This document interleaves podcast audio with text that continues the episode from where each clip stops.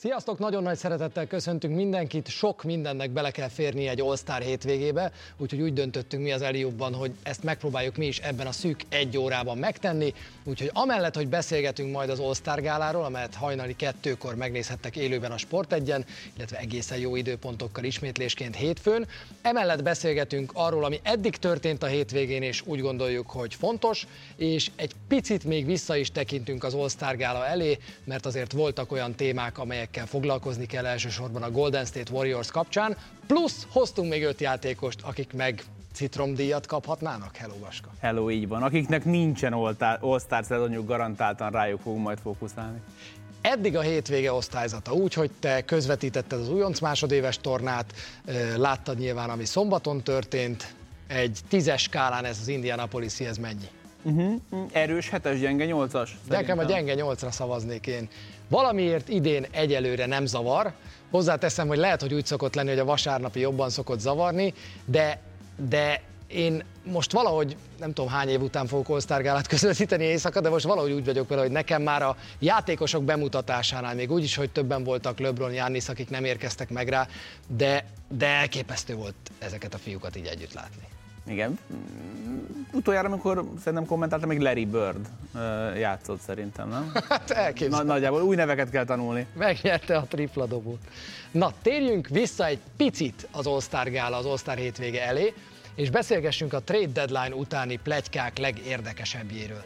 Mert hogy ilyenkor azért napvilágot lát elsősorban az utolsó 24 órának néhány, hát be nem váltott, meg nem történt trédje, és ezúttal az a plegyka érkezett, hogy a Golden State Warriors megpróbálta megszerezni a Los Angeles Lakers-től LeBron James-t. Beszélt egymással a két tulajdonos, viszonylag gyors nem lett ennek a vége, de hiszed-e, mert azért annak is lehet jelentősége, hogy egyáltalán egy ilyen megtörtént? Abszolút, igen. Igen, meg ugye Joe Lacobbal készült egy elég hosszú podcast, és ott is érintették ezt a témakört. Tehát a Golden State Warriors mindig nyitva tartja a szemét, és ugye emlékezhetünk a Durant trade is, hogy az akkor mekkora sok volt, hogy pont ők meg tudták szerezni. És amikor valaki homotkórákat tweetel, meg ilyesmi, egy telefont felemelni, az semmiben nem kerül. És ami engem inkább meglepett, az, hogy a Lakers bepróbálkozik, meg állítólag a Philly is tapogatózik, az nyilvánvaló, és persze mit veszíteni valód van az, hogy a hírek szerint megkérdezték LeBron James-t a kérdésről, hogy mond mi legyen, és azt mondta, hogy akkor ő maradnék, az egyrészt egy kicsit zárójelbe teszi az elmúlt heteknek a, LeBron James féle kommunikációját, másrészt pedig mutatja, hogy a Lakersnél ha nem is félnek, de tartanak attól, nem akarnak ott maradni letolt nadrággal, úgyhogy LeBron Jamesnek a nyáron joga van kilépni a szerződéséből, és úgy ott hagyni Los Angeles-t, hogy semmit nem kapnak cserébe nem léptek a kér megkérdezése nélkül, amikor LeBron James azt mondta, hogy köszöni nem, akkor elálltak tőle, de még Draymond Green is felemelte a telefont, és ugye hát ő Kevin Durant megszerzésében is aktívan benne volt annó, megpróbálva meggyőzni James stábját, akikkel egyébként jóban van, hogy jöjjön össze ez a deal.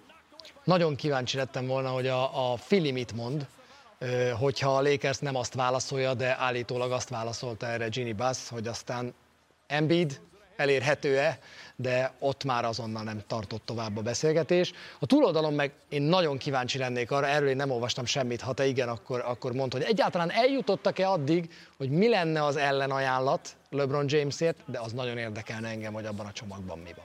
Konkrét ajánlatról nem hallottam, annak a valószínűség, hogy ennek benne kellett volna lennie Kumingának, jó eséllyel Andrew Wigginsnek, lehet, hogy még akár Paul szerződésének is arra viszont elég komoly jelek mutattak, hogy másképp nem nagyon lehetett volna tető alá hozni. És hát egy nagyon komoly kérdés mind a két csapattal kapcsolatban szerintem, hogy hasonlítani fog-e az októberi csapat arra, amit most látunk, akár a Lakersnél, akár a Golden State Warriorsnál, mert mind a két csapat tekintetében, és szerintem ez a szondázgatás is azért ezt valamennyire jelzi, nagyon erősödnek azok a jelek, hogy egy, egyfajta utolsó tánc.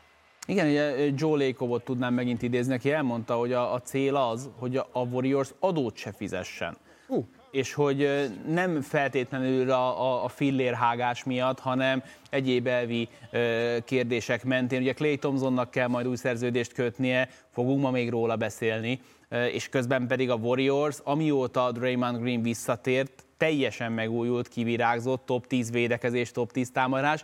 A Lakers azért ennyire nincsen most éppen jó bőrben, de ott pontosan LeBron James jövője az, ami egy picit bizonytalanná tesz, hogy egyáltalán a csapattal majd mi fog történni. A túloldalon meg azt hiszem, hogy egy név mellé lehet beírni, hogy ő jövőre is jó eséllyel ott fog majd szerepelni, ahol idén szerepelt, ő pedig Steph Curry, és ha már Steph Curry, akkor bele is csapunk az All-Star gálába, mert szerintem a hétvége eddigi legjobban elsült, bár kockázatos volt, legjobb eseménye az volt, hogy az NBA és a WNBA történetének legjobb tripladobója megmérkőzött egymással, vagyis Steph Curry és Sabrina Ionescu egy dobóversenyen vettek részt. Először is le a kalappal Sabrina Ionescu előtt, aki azt mondta az eseményt megelőzően, hogy ő az NBA vonalról dobja a triplát, nem fog itt WNBA-vel szórakozni, ami egy picit közelebb van, és az első hét dobása bement ebből a távolságból és hát nem tudom, hogy mit gondoltál, amikor először hallottad, hogy meg fog valósulni, vagy nem. Én folyamatosan azon gondolkoztam, hogy,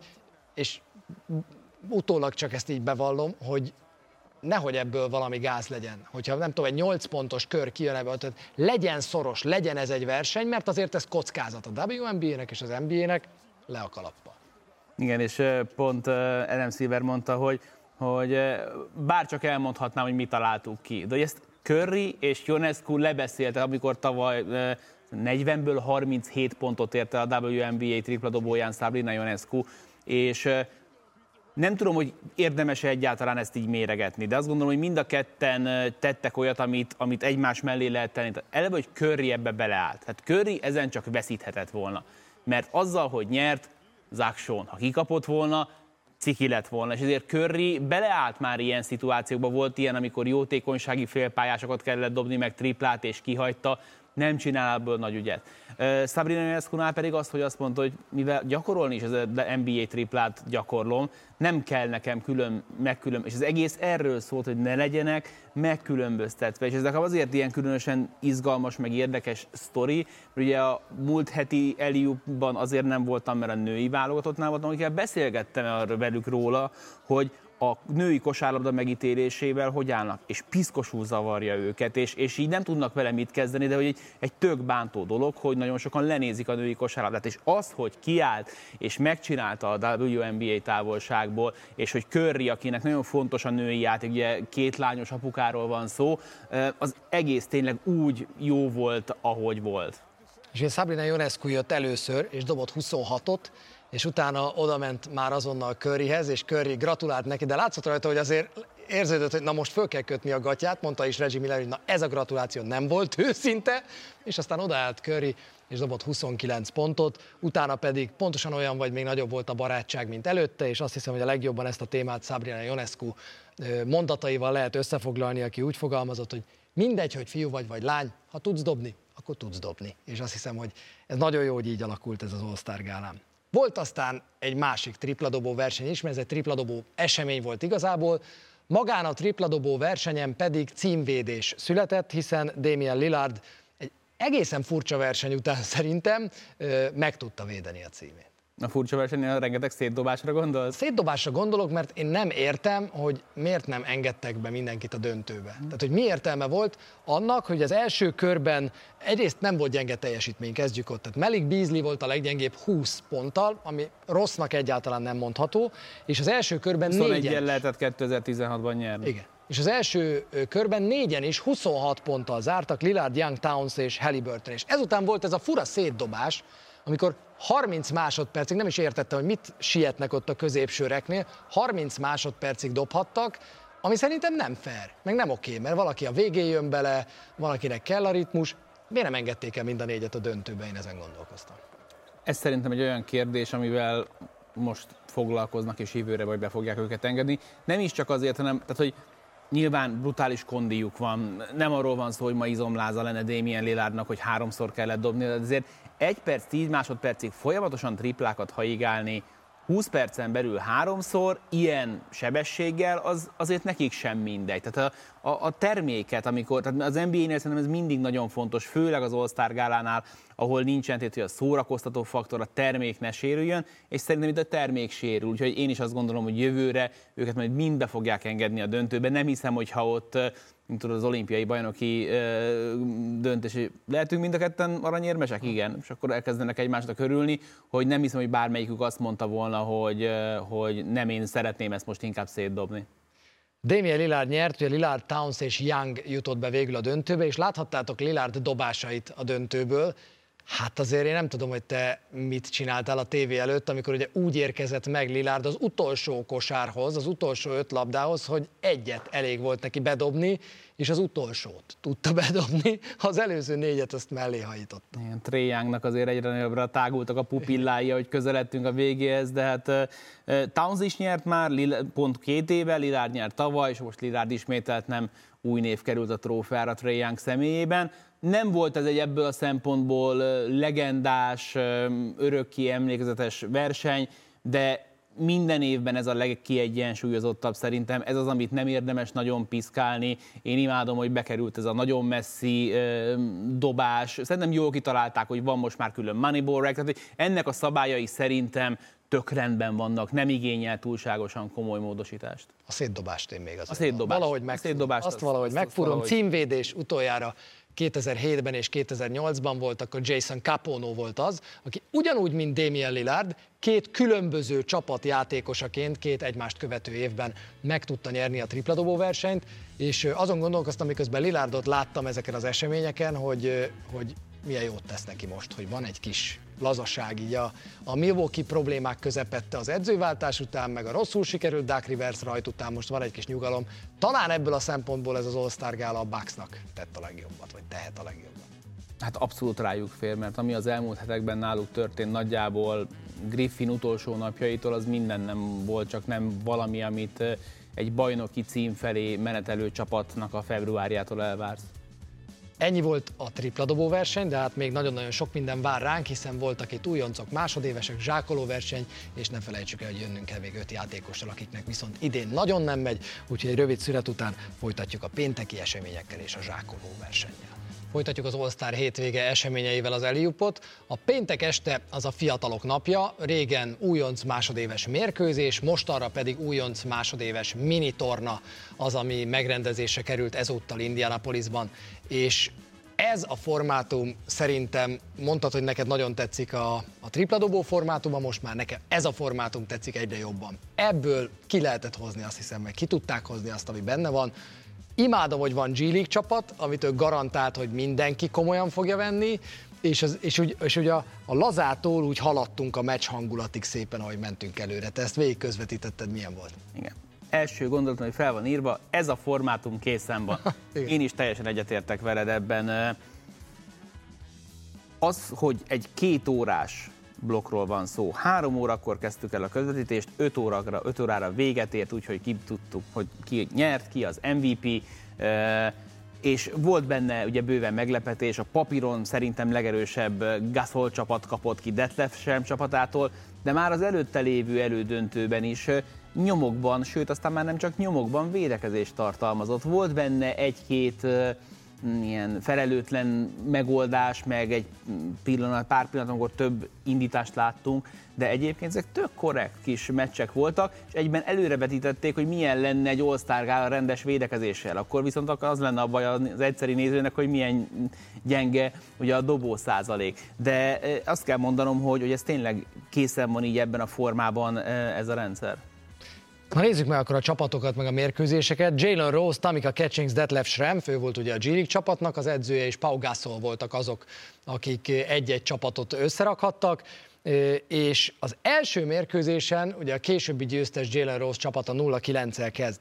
De ami nekem ez az első meccs nagyon-nagyon tetszett, az az, hogy itt először, és én ezen gondolkoztam az Gála kapcsán, kialakult egy ilyen mini beef. Uh-huh. Ugye jött Benedict Meturin, és nem nagyon szórakozott, hanem Ivy-val, ők konkrétan egymásba álltak a mérkőzés közben, és ez nagyon-nagyon jót tett ennek a meccsnek szerintem. Igen, lehet, hogy azért, mert még fiatalok, és nem tudják, hogy itt ilyen mindenféle megnentámadási szerződések vannak. Sajnos real-time nem tudtuk dekódolni Gáborral, hogy miről van szó, hogy azt tudtuk, hogy nem tudsz fogni, azt értettük, de aztán kiderült, hogy a Rising Stars-on se tudsz megfogni, ez volt a, mondás, és igen, abszolút ott volt benne a beef, ott volt benne ilyen szempontból a feszültség, közben azért Jane Rose csapata rájátszott arra, hogy Metorin a hazai fiú, jóval több dobó helyzetet kapott, mint amennyit a többiek, és ezekkel a lehetőségekkel meg tökre jól élt is. Egyébként magával a formátummal kapcsolatban nekem egy észrevételem van, hogy a döntőt egy picivel hosszabb lére ereszteném. Szerintem a döntő így magában 25 pontnál rövid. Itt azt a Maturin dobást láthatjuk, mert hogy az elődöntők 40 pontig mennek, amelyen megnyerte ezt a mérkőzést Jalen Rose csapata, de volt itt még valami ezen a meccsen, amiről érdemes beszélni, mert még ezelőtt, hogy ezt a nehéz dobást Maturin bedobta volna, volt két büntetője. 38 pontnál, amikor odaállt Benedikt Maturin, és a közelében álló azt hogy Bankéró volt az, akinek oda, oda szólt, hogy na, ebből most lezárom, most megnyerem, bedobom a két büntetőt, és vége 25 ezer dollárban fogadjunk. És így Bankero nem ön tudta, hogy hova nézze, hogy erre a fogadásra ne kelljen igent mondani, aztán aztán kihagyta. Aztán mindkettőt kihagyta. ráadásul kihagyta. Én nem tudom, hogy ez most, mert én se hallottam egyértelműen, hogy Bankero rábólintott volna erre a fogadásra. Kíváncsi vagyok, de azt gondolom, hogy, hogy, hogy Benny Maturin egy hatalmas tehetség. Nagyon jó volt a Summer League, aztán voltak kifejezetten jó hetei újonc korában is. Most ez a második éve, ez egy picit hullámzó, és az, hogy ő most, és ebből a szempontból tényleg jó, hogy ezek kompetitívek, pont ezek miatt kompetitívek ezek a, a, az összecsapások, hogy egy picit sztárnak érezhette magát, ilyen, mi, tudom, milyen kicsi sztárnak, és hogy én ezért idézőjelben haragszom a nagyokra, mert hogy megnézzük azt, hogy mit a 2000-es években, amikor Marbury és Iverson a, a keleti uh, gettó szökevények megfordítják a meccset, ott hősök tudtak születni. Igen. És akkor ehelyett meg csak a bohóckodás megy. És itt azt láttam, hogy, hogy itt, itt benne volt megint ez a, ez, a, ez a régi kivagyiság, meg ez a régi tetvágy, pláne amikor jöttek a g. És hát amikor itt természetesen jönnek ezek a mini bífek, meg beszólogatások, amik egyébként az utcán is jönnek, amikor az emberek egymással leállnak kosarazni, ez, ez, ez a legjobb, ami történhet. És jöttek a g és beköltözött a vér az épületbe, mert azt kellett észrevennie Pau Gasol csapatának, amelyiket én is a legerősebbnek tartottam, hát hogy a fenében tartottam volna Vembányámával, meg a többiekkel, ugye ott volt Podzsemski, Jaime Hackes Jr. Jaime Hackes Jr. nagyon jól nézett ki az a csapat, és ehhez képest azt látták, hogy huha, ezek itt körbefutnak minket, itt nem all hangulat van. Igen, az elején egyszerűen jobban akartak, nagyon agresszívan támadta, főleg Williams a gyűrűt, olyan szépen neki ment Vembanyámának, pedig ő aztán még tényleg nem is találkoztatott vele sohasem a kosárlabdapályán. Amikor elkezdett védekezni, a, az NBA gárda, ott azért elfogyott nagyon a terület nekik a palánkalól, és elkezdtek kintről dobálni, és ott olvadt is az előny, és a végén minden tudásukra szükség volt, és egy gyönyörű szép Buzelis alaponali triple, alaponali fadeaway kellett ahhoz, amiben ott volt végig a pacsi lehetősége, nagyon jót védekezett egyébként Pógázol csapata, de ott már csak egy szerencsés dobás kellett, és nem véletlen, hogy Buzeliszt jövőre, illetve idén nyáron top 10-be várják. Mm, el is mondta, hogy ő ezt a dobást tudja, gyakorolja, bármikor beleáll. Későn ébredt Polgázol csapata, egy picit elbízták magukat, és az ő külső dobásaik viszont nem feltétlenül ültek, hiába jött Kaysen Wallace, csak lőtt, lőtt, lőtt, de nem annyira célzott. És aztán már láthatjátok is a döntő felvételei Jalen Rose csapata, Detlef Schrempf csapata ellen. Maturin azért itt is élt, bár kevesebb pontot szerzett, négy pontot szerzett, de, de így is MVP lett, hiszen az elsőn pedig 18-at, úgyhogy Benedikt Maturin lett végül, végül a hős, és a G csapat meg szerintem nagyon tisztességesen helytált. Igen, és ez, ez azért nagyon jó dolog, mert hogy az NBA módot talál, lehetőséget talál erre, itt azt gondolom, hogy sokkal organikusabban, mint azzal, hogy majd a zsákoló versenyről beszélünk, hogy berángatják meg McLangot, hogy legyen valaki, aki tud rendesen zsákolni, hanem hogy, hogy tényleg azt a kezdeményezést, amiről nagyon keveset beszélünk, de egyébként pedig az NBA mindennapjait így a háttérben a feje tetejére állított, hogy van egy ilyen jól működő saját utánpótlás rendszere az NBA-nek, és a legjobb játékosokat ilyenkor behívják ezekre, hogy pici, pici csillogás, pici reflektorfény nekik is jusson. Én őszintén megmondom neked, örülnék, hogyha most azonnal a zsákoló versenyről kellene beszélgetnünk, de az ügyességiről kell előtte, ami, ami viszont nincsen túlságosan készen számomra. Azt gondolom, harmadszor nyert a hazai csapat, a Team Indi, a Cavs és a Jazz után. Hát ez a formátum, ez nekem kevésbé van kész. maga az, hogy feladatok vannak, meg egyáltalán emlékez vissza, amikor ugye csak a kis emberek, meg a nagy emberek rohanták végig ezen a Super Basic akadálypályán, ahhoz képest ez már szerintem egy fokkal jobb. Maguk a feladatok egyrészt szerintem vagy nem izgalmasak, vagy konkrétan kaotikusak, illetve úgy unblock nem tűnnek nehéznek. Tehát amikor elindul az akadálypályán a játékos, a tőle 6 méterre lévő, nagyjából 3 méter átmérőjű körön kell átpasszolni a labdát. Tehát ez, ez nem kihívás. jó, de van, hogy pattintva. De nem még az elején. Ja, az, az, az, elején. Jó, ott nem, hát az elején. Nem, nem, hát, hogy, hogy nekem égett a pofám, mikor néztem. Most már, ugye majd beszéljünk a LED pályáról, felrajzolják nyilla, hogy merre kell futni. És Így nem tudják talált. eltalálni.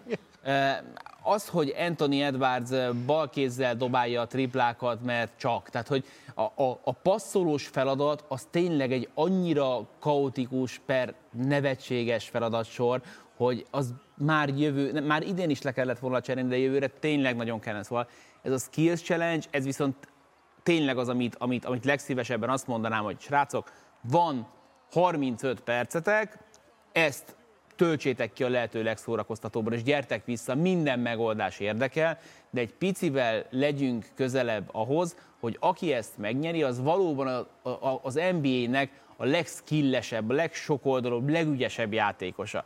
Ezt a skill challenge-et bár, kis csak bármelyik három játékos megnyerhetné jelenleg az NBA-ben. E, ebben szerintem semmi nincs, ami egy jó versenyben benne van.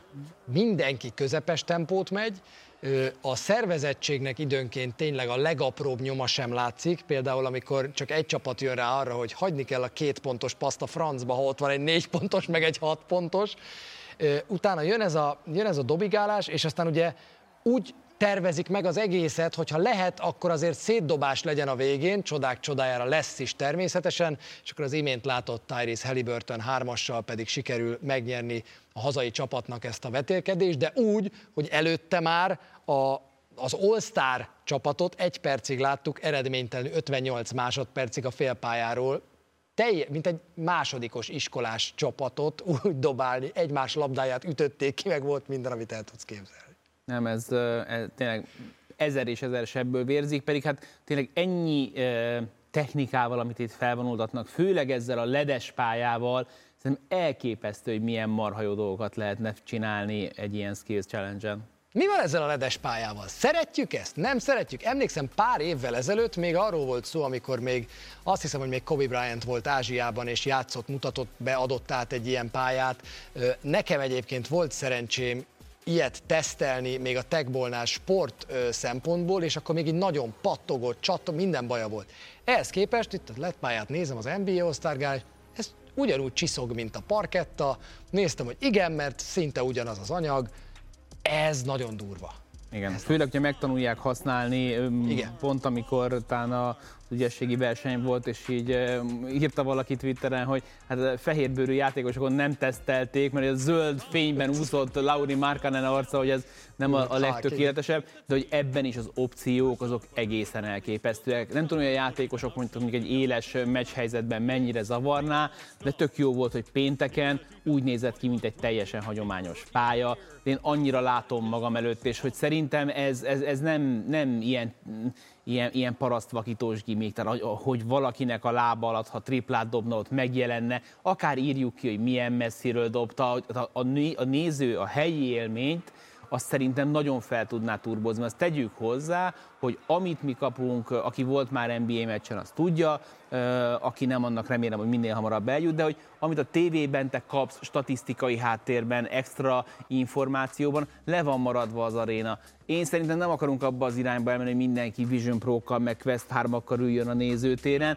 Ez a pálya például remek alkalom lenne arra, hogy nem tudom, a kezdőkörben lásd a támadó időt, amikor már megy vissza, bármire. Tehát az a jó ebben, hogy tényleg a határa csillagoség, és ez már tegnap is látszott, hogy nagyon sok kvázi real-time dologra képes, követte a játékost, amerre jár, meg sorolhatnám, úgyhogy én imádom a lett pályát, nagyon tetszik. Minden tud, amit tudnia kell, és egyébként lehet rá élő statisztikát vetíteni, ugye előre felvett grafikákat, amit ugye láthattatok többször is, abból mondjuk volt egy vicces, amit lehet, hogy utólag így átgondolnak, amikor Jalen Brown zsákolásánál Celtics pálya lett ott hirtelen, annak az Indianapolis közönség azért nem tudott őszintén örülni. Ennek is meg lesz majd a módja, meg nyilván nyilván minden ilyen technológiának vannak ellenzőjek, akik azt mondják, hogy a parkett az jobb volt, és hogy nem tudom mi, és egyébként tényleg azért erre nagyon kell vigyázni, és nagyon oda kell figyelni, és szanaszét kell tesztelni. Ezeknek a játékosoknak a bokája, térde és mindenféle ízülete a legfontosabb. Minden csak ezután jöhet. Kicsit olyan, amikor kijön egy új konzol, és ugye elkezdik a, a játékgyártók kitalálni, hogy mire lehet használni, aztán pár év múlva már hiper, szuper és minden funkcióját kihasználják. Úgyhogy fogjuk még látni bőven ezt a LED pályát. Nem ma éjszaka, mert az All-Star mérkőzést azt normál parketten fogják majd játszani. Na de ha már a zsákoló bajnoksággal kapcsolatban is láthattunk itt felvételeket, a zsákoló versennyel kapcsolatban, Mac McClung volt az, aki nyerni tudott, azt korábban már Baska mondta rajta, kívül Jalen Brown, Jacob Topin és Jaime Hackes Jr. voltak ott a versenyben. Úgy kezdődött, hogy Jaime Hackes Jr. átugrott a sekket, és úgy fejeződött be, hogy Mac McClung átugrott a sekket.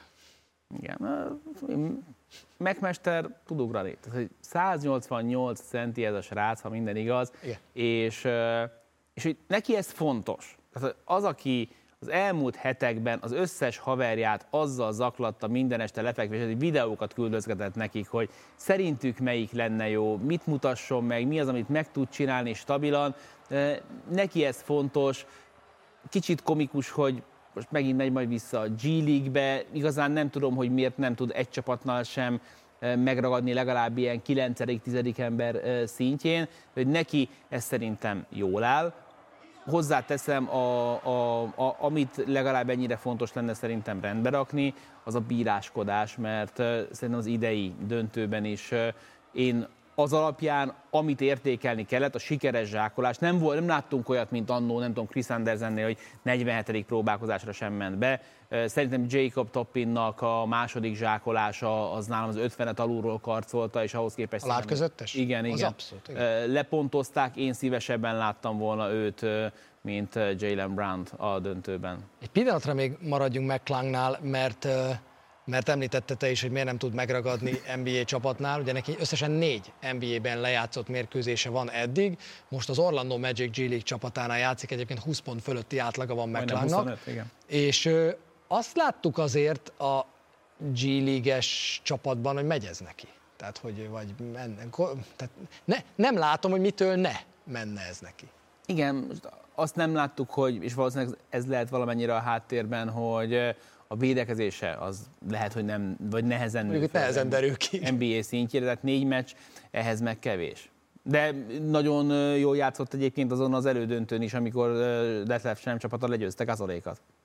Igen. Láttuk a, az egyik zsákolást, ami nekem nagyon tetszett, amikor McClung még egyszer így pózolt egyet, és úgy egyszer felemelte csak a labdát, aztán a levegőben elkapta, és hátulról behúzta neked. Melyik volt a kedvenc zsákolásod emellett? Mondtad, hogy Jacob Toppiné nagyon jó volt. Mit szóltál a legnagyobb hát nem mondom, hogy trollkodáshoz, de a legnagyobb ilyen visszaszóláshoz, ami Jalen Browné volt szerintem, amikor a bal kézre kesztyűt húzva bebizonyította mindenkinek, hogy tud ő balra menni, ha akar. Hát egy picit száni volt egyébként, egyébként értékeltem, a, értékeltem a poént. Értékeltem a poént. Aki nagyon jól néz ki, amikor zsákol, és ezt kiemelték egyébként a helyi kommentátorok is, Jaime Hackers Juniornak, ott repül a haja, az, az kifejezetten, az kifejezetten egyébként jól néz ki. Nekem én azt hiszem, amikor a két egymás nyakában ülő versenyzőket húzta át meg McClung, talán az, az volt veszélyes a, volt. Az volt a kedvencem. Én nekem ott összeszorult pár testrészem, mert hogy ott ha borítasz, ha azt elrontod, akkor ott nagyon nagy a baj. Igen, de, de és McClungba egyébként én ezt bírom, hogy most ugye a két döntőben csinált nyolc zsákolást, és nem tudom, hogy hány kísérletből, de tíznél biztos, tehát nem hibázza el, tehát jön, és kitalálja, és megcsinálja. És hát milyen magasan van a feje ott a gyűrű környékén, brutális. Én azt néztem, amikor a Sekinonit átugrotta az utolsó zsákolásánál, akkor oké, okay, hogy nyilván lendületet vesz és le is hajol, de ott konkrétan Sekilonil öve magasságában van a feje amikor elugrik, és onnan húzza át a 2.16 magas Shaquille Ezek az áthúzó zsákolásoknál mindig ugye ez a kérdés, hogy mennyire löki el magát. Szerintem ez még abszolút itt is látjuk, hogy ez például teljesen hiba határon belül Ez abszolút. Tehát, hogy inkább támasztja, de alig, alig látszik az, hogy a, hogy a srác ezt megtolná. Igen. És Seknek is igazából a kezéhez ért hozzá, és máshoz nem. Nagyon Igen, meg McClung. Anthony Edwardsnak nagyon itt lett volna a helye. Úgyhogy egy picit ezt sajnálom. Nem tudom, hogy ő hogyan áll majd ezekhez a dolgokhoz hozzá. Ugye láttuk, hogy a Skills Challenge-nél fogta, és inkább balkézzel dobálta a saroktriplákat, de igen. Állítólag egész hétvégére ezt tervezi, úgyhogy ha akartok látni balkézzel dobó Anthony Edwardsot, akkor még látom. Én láttam videót, edzés videót Kálniból, akkor bedobott egymás után zsinórban négyet. Nincs de azért, nagyba, igen. Hát azért a dobóforma az nem az A, a dobóversenyen csalt, azt láttad? Ott dobott azért jobbal is. Igen, igen. ott, ott, ott, ott azért csalt. Még egy kérdés, McClung azért, mondtad, hogy neki ez kell, neki ez jó, de amikor megkérdezték a végén, hogy lesz ez repeat, hogy jövőre is megpróbálja, akkor azért nem tűnt őszintének a mosolya, szerintem egy picit úgy gondolja, mint te, hogy hát most már azért játszanék az NBA-ben is egy keveset, ha már nyertem két zsákolót. Látjuk Igen. még? Én azt gondolom, hogy, hogy lehet, hogy neki ez lesz az NBA-hez a köthető karrierje, hogy csinál egy triplázást. És hogyha ez így alakul, és itt lesz ilyen G League, NBA közelbe, akkor nem igazán látom, hogy miért ne jönne el, mert nem nagyon volt most se komoly kihívója. Neki igazából egy rendes csapat kellene. A kérdés az az, hogy mikor adja fel ezt az NBA álmot, és teszi át mondjuk inkább a székhelyét, nem tudom, akár Ausztráliába, akár Európába, mert tehát 25 pontot átlagolni a G League-ben azért nem akármi, és ennek ellenére csak nem jön az a meghívó. Statok mellé odarakod ezt a két NBA All-Star zsákoló bajnok highlightot, és szerintem lesz csapat, amelyik érdeklődik irántad. Az All-Star gálát most lezárjuk itt egy picit, hajnali kettőkor azonban a fő attrakciót, a kelet-nyugat gálát természetesen közvetítjük a Sport egyen. A szünet után viszont jövünk majd öt játékossal, akiknek nagyon nincs All-Star szezonjuk. Mindjárt folytatjuk. Az All-Star hétvégén természetesen hozunk öt játékost, akik inkább citromdíjasok lehetnének ebben a szezonban. Nagyon nem megy nekik a játék. Baska hozott egy elég hosszú listát, szerintem azon legalább 8-10 játékos volt, és abból tudtunk leszűrni nagyjából ötre, és öt elég különböző történet került be az Eliubba. Kezdjük Clay Thompsonnal. Beszéltünk már egy picit a Golden State Warriorsról, de a Warriorson belül is két nagy probléma van. Az egyiket úgy hívják, hogy hát több mondjuk, de a régi csapatból két nagy probléma van. Az egyik Draymond Green feje, a másik meg Clay Thompsonnak a mie. Mit veszített el Clay Thompson ahhoz a játékoshoz képest, aki az Achilleszén szakadása előtt volt? idén a dobó formáját, a, a teljes szezonjai között, amikor nem az Achilles sérüléséből tört vissza, ez az első olyan szezon, hogy 40% alatt dobja a triplát, és ez nála egy ilyen láncreakciót indít el. Rosszul dobom a triplát, ezért rágörcsölök. Clay Thompson régen sem volt egy szívbajos fiú. Most tényleg olyan dobásokba is beleáll, amik a, a, a, a csúcs Claynek sem álltak feltétlenül jól. Volt, amikor bedobta, de a mai napig úgy érzem, hogy tök jó százalékkal meg tudom mondani a beleállásából, hogy ez be fogja dobni, vagy nem fogja bedobni. És ehhez társul ráadásul még egy nagyon rossz testbeszéd. Látszik, hogy folyamatosan perlekedik magával, eszi magát, és, és, és nem tesz jót ez igazából ennek a, a, a, a csapatnak. Úgyhogy le a kalappal Steve Kerr előtt, hogy inkább utóbb, mint előbb, de megtette a szükséges lépéseket. Emlékezzünk vissza, hol tartottunk másfél évvel ezelőtt, bocsánat, másfél hónappal ezelőtt Kumingával, meg akár Podzsemszkivel és Kumingának milyen meccsei vannak az elmúlt hónapban. Podzsemski ott van a kezdőben, Clay Thompson Pepe jön a kispadról, életében kb először mióta fullosan egészséges, és, és dob 35 pontot 7 triplával,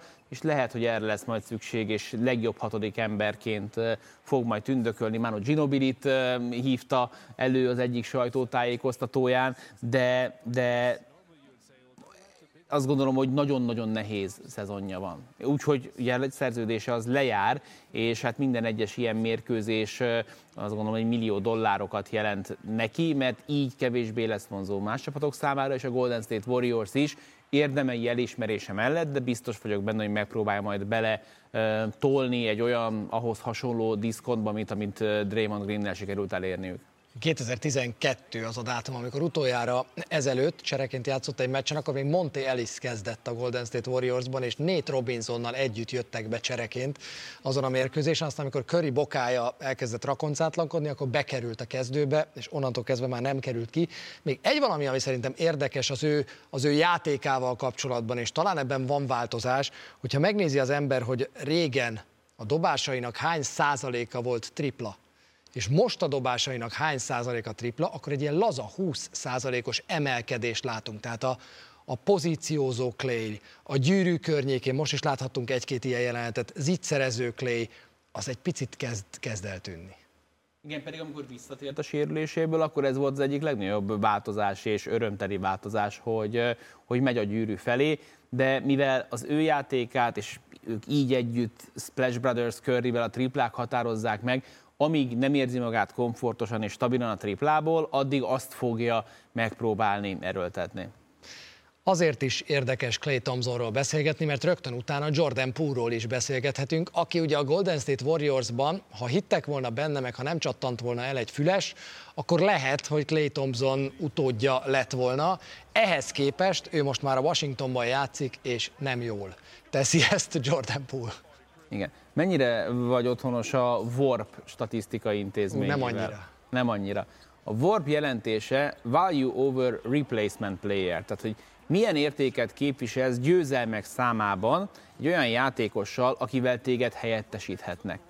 Ezen a statisztikában jelenleg minden idők második legrosszabb értékét tudja felmutatni Jordan Poole, tehát ha így megy tovább, akkor a szezonban 82 meccs alatt két és fél három meccsel kevesebbet fog nyerni a Washington Wizards, mint egy ilyen cserejátékossal. Na de, tudod-e, hogy ki az, akit ilyenkor replacement playernek hívnak, mert ezt én se tudtam, és ez a sokkoló. Egy olyan képzeletbeli játékosról beszélünk, aki vagy a G League-ben van, vagy szabadon igazolható, vagy a kispad legvégén. Tehát, ha a G League-ből betennének helyére valakit, vagy bárki, McClung. aki most Itt az igazolható, akkor ez a Warriors mindössze uh, még három meccsel többet nyerne, bocsánat, ez a, Wizards. ez a Wizards három meccsel többet nyerne, mint Jordan Poole-lal.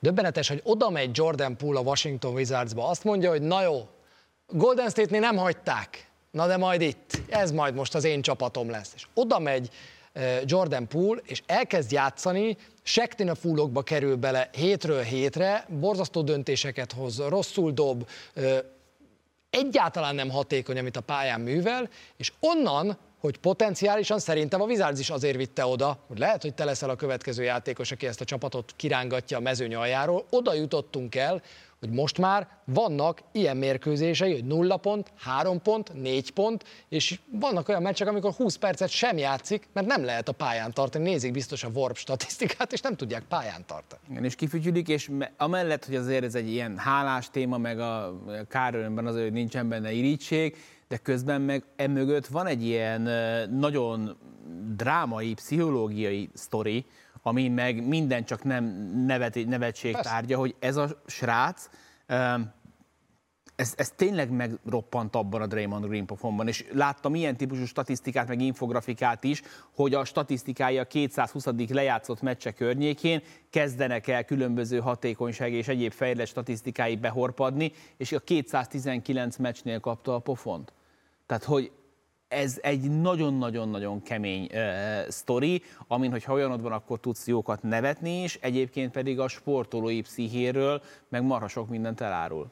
És majd Yusuf Nurkic mondatairól egyszer majd beszélgetünk Draymond Greennel kapcsolatban, nem biztos, hogy még sok bocsánat van Draymond Greennek, azt gondolom az NBA-ben, és az NBA így teszi, akkor egyébként jól teszi. De most Jaren Jackson Jr.-ról beszélgessünk egy picit a Grizzlies centere hát lassan elveszíti azt a szerepkörét, hogy első számú Jacksonként beszéljenek róla a csapatban, mert Gigi Jacksonról lassabb, több, több szó esik. Voltak itt is sérülések, vagy volt komoly sérülés. A pontokkal nincs baj. Én e, két dolgot nem tudok hova tenni. Az eszköztár és a lepattan. Tehát, hogy egy ilyen, egy ilyen testtel megáldott csávó, hogy szed 5 6 lepattanót meccsenként, de ezt szó szerint vegyétek, 51 meccsből hány meccse volt, amikor elérte a 10 lepattanót? 51 idei Kettő. Két darab meccse volt, amikor 10 lepattanót szedett egy ekkora ember. Pedig Rodman óta tudjuk, hogy ha ide megyek oda, csak föl kell kelni hajnalban. És a blokk? És, és a blokk, igen. Az évvédőjátékos a három blokkról lehorpad másfélre. Ezt mivel magyarázod? A Cleaning the Glass statisztikai alapján, ami figyelembe veszi, hogy milyen pozícióban játszol, a magas emberek között az legalsó 13%-ban van a gyűrű környékén a dobás, dobás hatékonysága. A külső dobásai teljesen eltűntek, amikor ráemeli őket ebben a kis helyes támadó haránterpezben, akkor az általában inkább mellé megy. 71%-kal dobott ez a fickó vala a gyűrű alatt, most 60%-nál tart, és amikor el kell kezdenem nézni a, a Grizzlies jövőjét, akkor, akkor sokkal hamarabb gondolok arra, hogy majd persze visszatér Bane és visszatér Morant, de kíváncsi vagyok, hogy mi lesz majd Vince williams meg Gipon, Gigi Jacksonnal, amiről már beszéltünk, úgyhogy az ő mély repülése az, az nem tudom, hogy mikor kezdődött, biztos, hogy a világbajnokság az neki például pont nem tett jót, pedig jót tenne már olyan szempontból a Team USA-nek, hogyha azt látnák a játékosok, hogy beletettem a nyaramat a VB-be, és jobb játékosként érek vissza, és azért van, akinek ez összejött ebben a csapatban, de van, aki azért elég nehezen szedi össze magát. Apropó magukat nehezen összeszedő játékosok, vagy hát most inkább úgy kell fogalmazni, nehezen beépülő játékosok az NBA-be, nagyon sokan vártuk, hogy Vasilije Micic egyszer megérkezzen az NBA-be. És meg is érkezett éveken át tartó vita után egyébként az Oklahoma City-be, mert igazából nem nagyon hittek egymásban, és aztán 30 évesen, talán még 29 volt, amikor kikerült, oda kerül az NBA-be Micic, és egy olyan csapatban találja magát, amelyik egyébként jó és nagyon felfelé ível, és nem találja meg a helyét Micic, és aztán utána elcserélik, és nagyon pici a minta, de az látszik, hogy azért egy kétszeres Euroliga győztes Final Four MVP azért csak tud az NBA-ben kosárlabdázni. Igen, négy meccset, bocsánat, három meccset játszott le a Charlotte Hornetsnél, hármat nyert ebből a Hornets, és az idei négy legtöbb játékperces meccséből három az már itt a Charlotte-ban van. Én nem értett értettem már eleve azt, hogy Micic miért bólintott rá erre, miért nem beszélte már meg azt a Thunderrel, hogy biztos, hogy van ott valami csere, amiért kapnának még két második köröst, amit majd nem tudom mihez kezd bele Szempreszti, de hogy Gidi és Shea Alexander mögé ő hogyan férne be, mennyi játékidővel, pláne, hogy aztán végül azzal, hogy elcserélték a 10-est a 12. pikre, és Kayson Wallace személyében még egy kis embert hoztak, és Isaiah Joe is sokkal jobb volt, mint várták, szóval eltemették ezt a, ezt a derék fiút ott az oklahomai kispadnál, és volt 18 pontos meccse, volt 13 pontos meccse, és kifejezetten jónak számító 18 assziszt, 6 eladott labdás mérlege van ezen a három meccsen, úgyhogy eddig nem volt all szezonja, de én tényleg nagyon szurkolok neki, és azzal, hogy azért Lamelo Ball nem tartozik az NBA vasemberei közé, azt hiszem, hogy, hogy neki ott Charlotte-ban időről időre komoly szerepe lehet. Denyó azt mondta rá, hogy valami mást még az Oklahoma City edzője, hogy valami mást képvisel mindkét térfélen, na ezt lehet látni az ő játékán, a transition hármasokkal, meg mindennel, amit el lehet képzelni. Lehet, hogy erre nem feltétlenül vágyott az OKC, de úgy tűnik, hogy a Charlotte-ban egy 20-25 percet biztos kap majd mérkőzésenként legalább. Nem fog viszont 20-25 percet kapni, talán 2-2 és felett sem minden mérkőzésen Tanasis Adetokumbo, akivel kapcsolatban, hát nem, nem tudom, hogy mi a legjobb megfogalmazás, az biztos, hogy Charles, inkább idézzük Charles Barkley-t, aki azt mondta róla, hogy viszont tutiba melója, mint a legfelsőbb bíróság elnökének az Egyesült Államokban. Annyira szeretném néha, hogyha lenne egy ilyen hotline-om az Elias statisztikai hivatalhoz, vagy az ESPN Stats and Infohoz, és megválaszolnák nekem azt a kérdést, hogy van-e még egy olyan NBA játékos az egész ligában, aki ötödik éve ugyanannál a csapatnál van, úgy, hogy egyszer sem lépte át a 10 perces átlagot. Mert szerintem ebben tudod összefoglalni Tarasis Aretokumbo eszenciáját. Tehát, ha valaki három évig nem játszik, és közben újra is szerződteted, elküldöd más csapathoz. Vagy azért, mert rájössz, hogy neked ez nem kell, vagy azért, mert a játékos rájön, hogy neki ez nem elég. Tanasis ötödik éve melegíti a kispadot, szurkol nagyon, és amikor megkeresi a New York Knicks, hogy figyelj, gyere el hozzánk, nézzük meg, hogy mi történik, akkor inkább marad a, a, a tesója árnyékában, és inkább neki szurkol. Minden hétre van valami, valami hülyesége, tízből mondjuk nyolcszor ez általában valami olyan dolog, amin lehet nevetgélni. Most dobta be a törül között Duck Rivers Miért gondolod? Mert mindjárt beállt Tanasis. Ez egy mérkőzés kommentárjából szó. 11 másodperccel a beállása után floppolásért technikait kap. Ez is Tanasis kombó. És, mondtam, hogy két jó statisztikám lesz, Tanasi Antetokounmpónak szerinted uh, mi az eladott labda százaléka? Tehát a labda birtoklásainak hány százaléka végződik eladott labdával? 32. Több. Ne, 45. Több. Ne, még 45, mehet? 45 és fél száz. Tehát a csávóhoz oda kerül a labda, minden második alkalommal Az el fogja adni. azért. Úgyhogy pont ki is tettem Instára, hogy az első jó dolog vele most az történt, hogy az All-Star cipőjén Jannisnak az van ráírva a, a, a, a gallériára a cipőnek, nem tudom, hogy kell ezt hívni, hogy thanks for the sharing Thanasis. A sztorit még nem ismerem mögötte, de e, egészen sajátos az ő karrierje. Nagyon bízunk benne, hogy Jannis, meg a többiek majd egészen emlékezetessé teszik nekünk ezt az éjszakát, mert hajnali 2 órakor a Sport egyen jön a 2024-es All-Star Gála Indianapolisból. Nagyon-nagyon sok sztárral reméljük, hogy egy igazi jó mérkőzést látunk majd jobbat, mint amilyet az elmúlt években láttunk. A formátumváltások általában az első évben jól sülnek el, úgyhogy ebben bízunk szerintem. meg abban, hogy jók lesznek a mezek, mert azok egyébként jól néznek ki, ugye, jól néznek ki, azok jók, úgyhogy meg tudjuk különböztetni majd a játékosokat a korábbi években, ezzel is voltak problémák. Úgyhogy hajnali kettőkor várunk mindenkit kelet, nyugat ellen, most köszönjük a figyelmet, sziasztok! Sziasztok!